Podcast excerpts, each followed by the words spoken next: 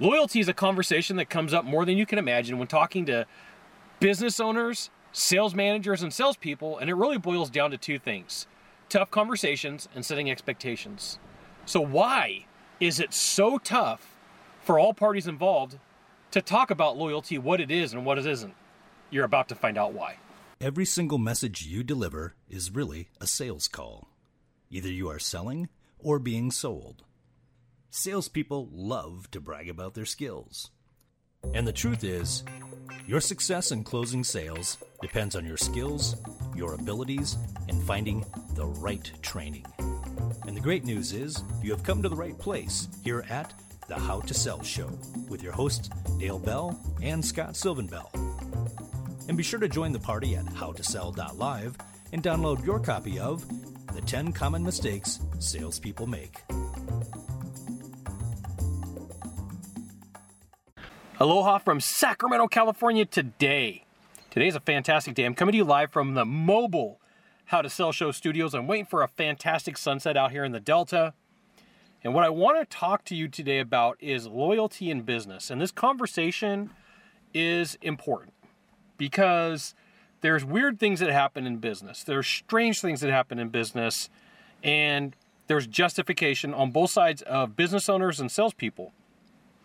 And one of my mentors' name is Jay Abraham, and Jay Abraham says this There's always a risk in any relationship. One side will always bear more risk than another. And I really want you to think through what that means for you, and I want you to think through what that means for a business owner. Because it's like a pendulum. One side swings one way, one side swings another. And when you work in a business, when you put in time, effort, energy, or risk into something, you have the capability of being rejected, whether you are a buyer or whether you're a seller. It goes both ways. So, if you are a salesperson, there's going to be something to consider. If you're a business owner, there's going to be something to consider. And that is either way, if you own a business and you hire a salesperson, that person is a tool or an implement for you. Uh, they are a lever for you. And if you are a salesperson, then what it really comes down to is the company that you sell for is a tool or a lever for you as well because you're trying to make money and they're trying to make money too. Now, there's something that both sides want. The business wants you to be profitable. They want you to close the most amount of deals with the least amount of problems. And you want to close as many deals and make the most amount of money with the least amount of problems. And there's going to be a while where business doesn't change and things are good and everything's perfect. And what ends up happening as in any relationship, roles and expectations change. You're going to want to make more money, and the company's going to want to add more tasks to you and reduce your pay. This is a natural fight in business. This happens no matter what industry you're in. You want to make more money, you probably might want to work less hours, and the company wants to reduce your pay and take things away from you in one place and give them to you in another. This is where Scott's rules for salespeople come in. And rule number one says nothing will stay the same. And rule number nine says you'll be loved somewhere else. So here is what happens is companies want you to be loyal. You're to show up, you're to show up at their door, you're to knock on their door, they're to call you in whatever way you get recruited or you get hired, and they're to make you promises and they're going to say, here's all the things that I'm going to get you into the door with today. And then what's going to happen is something new is going to show up, something shiny. And the promises that you were made probably be fulfilled, may be fulfilled. And then somebody else is given new promises, new ideas, new concepts, new bonuses, new strategies. And then all of a sudden, you're old to them. You're no longer new. And uh, you may feel like you're forgotten. On the other hand, on the business owner, look around. Salespeople have expectations, they constantly want more. And this is the yin and the yang of business. Companies want you to stay loyal. They're going to get you get things to get you into the door till they find something new. You're going to get those things to get into the door, and the natural progression is for you to want more. That's it. I always want more. Sometimes I'll make a deal and I'm like, hmm, I could have done better. I could have done better. You see a new guy come in or a new girl come in and they're made new promises, and you're like, man, I wish I would have thought of that promise. Or man, I should have asked for that. Or what was offered to the other salesperson that's coming on board wasn't offered to you. And you start thinking, well, man, what what about me? Am I am I not the shiny thing anymore? I have a friend named Paul. And Paul and I had a conversation a couple years back, and he's like, "Hey Scott, uh, to an extent, millennials have it right." And I was like, "I don't know what you're talking about, Paul. Tell me what you mean."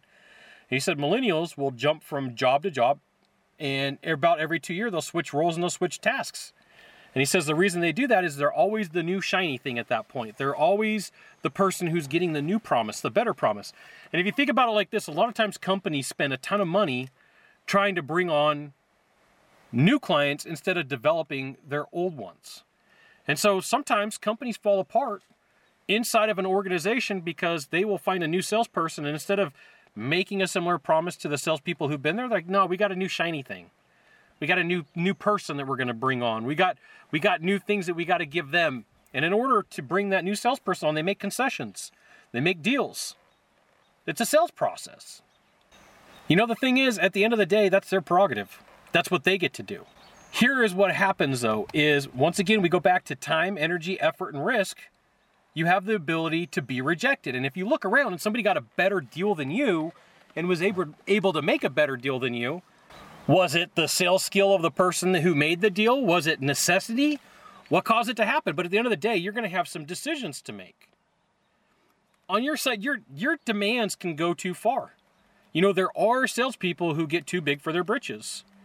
And, you know, when I managed a sales team, there were some salespeople that were good, but the problems and the baggage that they brought with them were not worth the fight that I had to deal with or the worries that I had with them.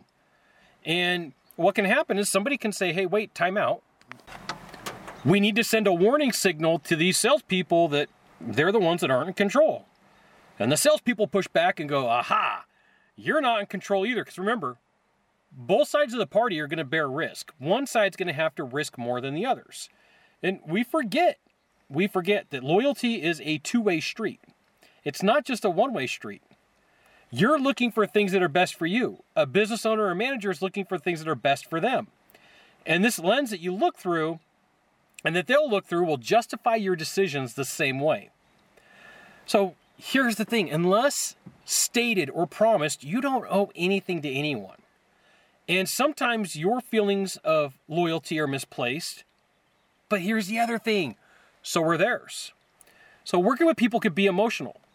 Working with people can be a fight because you put in time, effort, energy, and risk. Those are the ingredients for rejection. The time is the amount of deals that you put you put in, uh, the amount of time that you spent in the office, the amount of time you spent af- after hours, the energy you spent running leads or meeting with buyers or dealing with difficult people, the effort that you put in to learn how to sell, and the risk of you could have gone somewhere else. And so here is what I see. When I work with salespeople, we'll leave a we'll leave a sales call or the buyer will leave the office, and the salesperson will say, "Man, Scott, I feel totally rejected." And I'll have to say, "You can't be rejected. You didn't put in enough effort. What you feel is regret." And so sometimes what you're what you're struggling with is, you know what? I probably could have gone somewhere else, and I could have made a better deal somewhere else. But the owner or the manager is doing the same thing.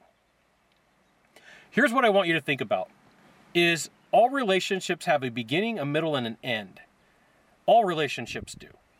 There's always a beginning, a middle, and an end, and how you set those expectations matter. Where I struggled when I was on a team was when the management wasn't communicating with me and telling me what was going on. Like, I'm a grown man, just tell me what you want, tell me what you need. Because salespeople, salespeople are really good at asking questions and figuring out rejection, but sometimes not for themselves inside of their capacity and role as an employee. Sometimes it gets twisted because they're like an employee, I can't ask these questions. You know, I was talking to my friend Crystal the other day, and we were talking about deals, and I was working on a word track. And I called her and I said, Hey, Crystal, I'm working on this word track. You know, tell me what you think. And the word track revolved around I've been doing this for a while, so why don't you just tell me what you want? And if I can help you out, I'll, I'll help you get there. And she laughed and she's like, Scott, I've been using something like this for the past 10 years. So she's in tech sales.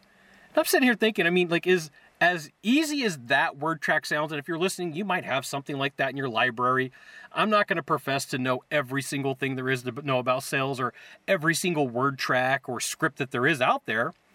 But at the end of the day, this is what it really comes down to is sometimes you just have to have the conversation. What's going on? And if somebody's going to be coy or evasive, there's a problem. So I have a belief in my life. Wherever there is chaos and confusion at the same time, there's probably some sort of lie or deception. And if all of a sudden a new sales guy comes onto the team and a bunch of stuff changes and there's a bunch of deception and there's a bunch of like, I don't understand what's going on, it's usually a sign that there's a problem. It's usually a sign that something is going down and whatever that thing is going down probably isn't going to be good. And just like when you meet with an evasive buyer that doesn't want to share information with you, Evasive management shares the same exact problems. When I say management, I'm also including ownership. That there's going to be a time where somebody comes into the role in the organization as a new role and you're like, "Hey, what's going on?" and they're like, "Well, we'll talk about that later." Or why why did the up system change? Why did the batting order change? Why did the lead system change? And they won't tell you. And when that happens, it's frustrating because you're like, "Wait, time out." you know what? I'm putting in time, effort, energy, and risk into being here, and you're not being straight up with me. I'm a grown man. As of today, I'm 45 years old. So if you're listening to this episode a year from now, that means I won't be 45 years anymore, 45 years old anymore. But I'm a grown man. Like, why don't you just tell me what's going on? Why don't you share with me what the situation is? And this is where the loyalty question really starts having problems. This is where the communication process breaks down. Is when things get sneaky. And when I say things get sneaky, it's whether it's on your part as a salesperson or their part as a buyer. But ultimately, at the end of the day, you have to make the decisions that are going to be best for you. I can think back in 2009, 2010, towards the end of me working with an organization, there was a lot of issues that were going down. There was a lot of problems that were going down. And at that time, I probably should have left a year and a half to two years earlier. And I had stayed working inside of this organization in this role in the capacity that I had for too long, and I was I was an old uh, thing to them, and they kept finding shiny new things, and I was being loyal to them, but on the other hand, they weren't being loyal and willing to communicate with me. So there's going to be a point where you're sitting at the table and you're looking around and you're like, do I leave or do I not leave? And what it's going to really come down to is what promises did you make and did you fulfill those promises? So if somebody said, hey, you're signing a contract and you're going to work here for a year, great. I mean, I completely understand that. But if you signed on to an organization and like, here's what your promises are today, here's what we need from you today, and you haven't effectively communicated, like, here's what I need, here's what's going on, part of that's on you. But if you work for an organization and they're constantly moving the goalposts, constantly playing games, constantly changing things, hey, you got to do what's best for you. There's there's things that are constantly going to be changed, and you'll be loved somewhere else. I was talking to a friend the other day, and he was having problems with the organization that he was at. And because he was in a sales slump, like he was in the state of like, I, I can't go anywhere else and close deals. I'm like, hey, something new.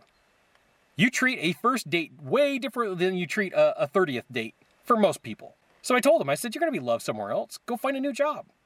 Go find someone else, someone who's going to love you. Because from what you're sharing with me and the problems you've shared with me in the past, it doesn't sound like it's going to change. And it, realistically, it could have been a perception problem on his part. That company could have been the perfect company for him, but he got caught up. You are going to have to make some decisions. And at some point, you're going to have to do what's right for you and not necessarily what's right for a company. A company is always going to do what's right for them first.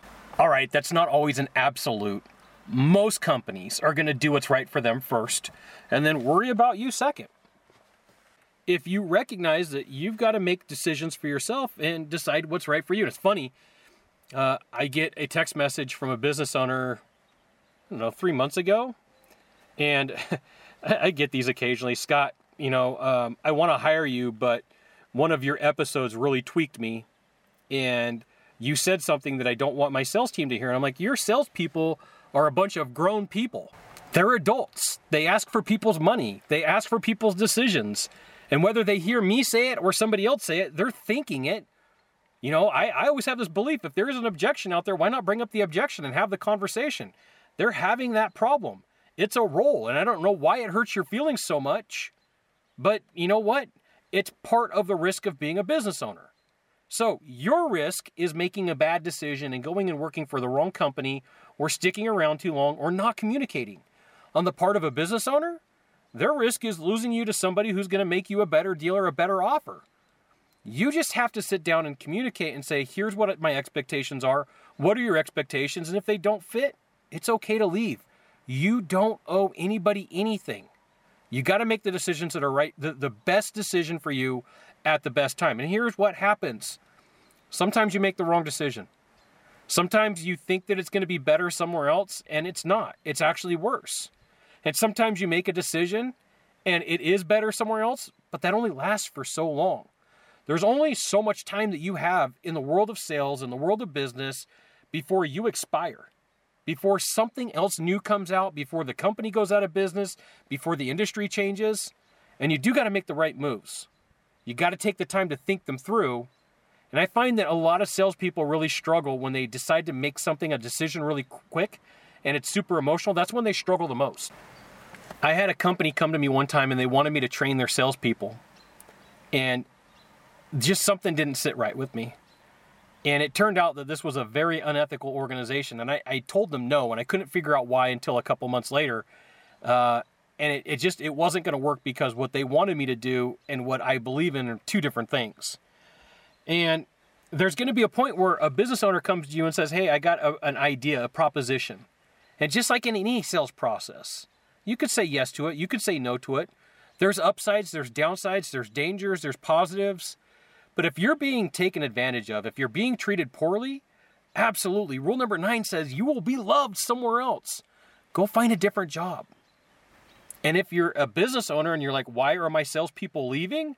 What happened? Okay, you could have some poisonous fruit. You could have a, a salesperson that got their feelings hurt and decided that they wanted to leave. It could be that you ruined and soured a sales team by bringing somebody on and made a promise that went too far. This is the yin and the yang of business. One side's always going to bear more risk. And here is what's going to happen that risk is going to be seen through the eyes of the person who believes the risk to be there. If you had to sum it up and say, like, why is it that people are having issues about loyalty, is one of them there's confusion. There's confusion about what expectations are. Maybe they're not being explained properly, they haven't been shared, they haven't been revisited.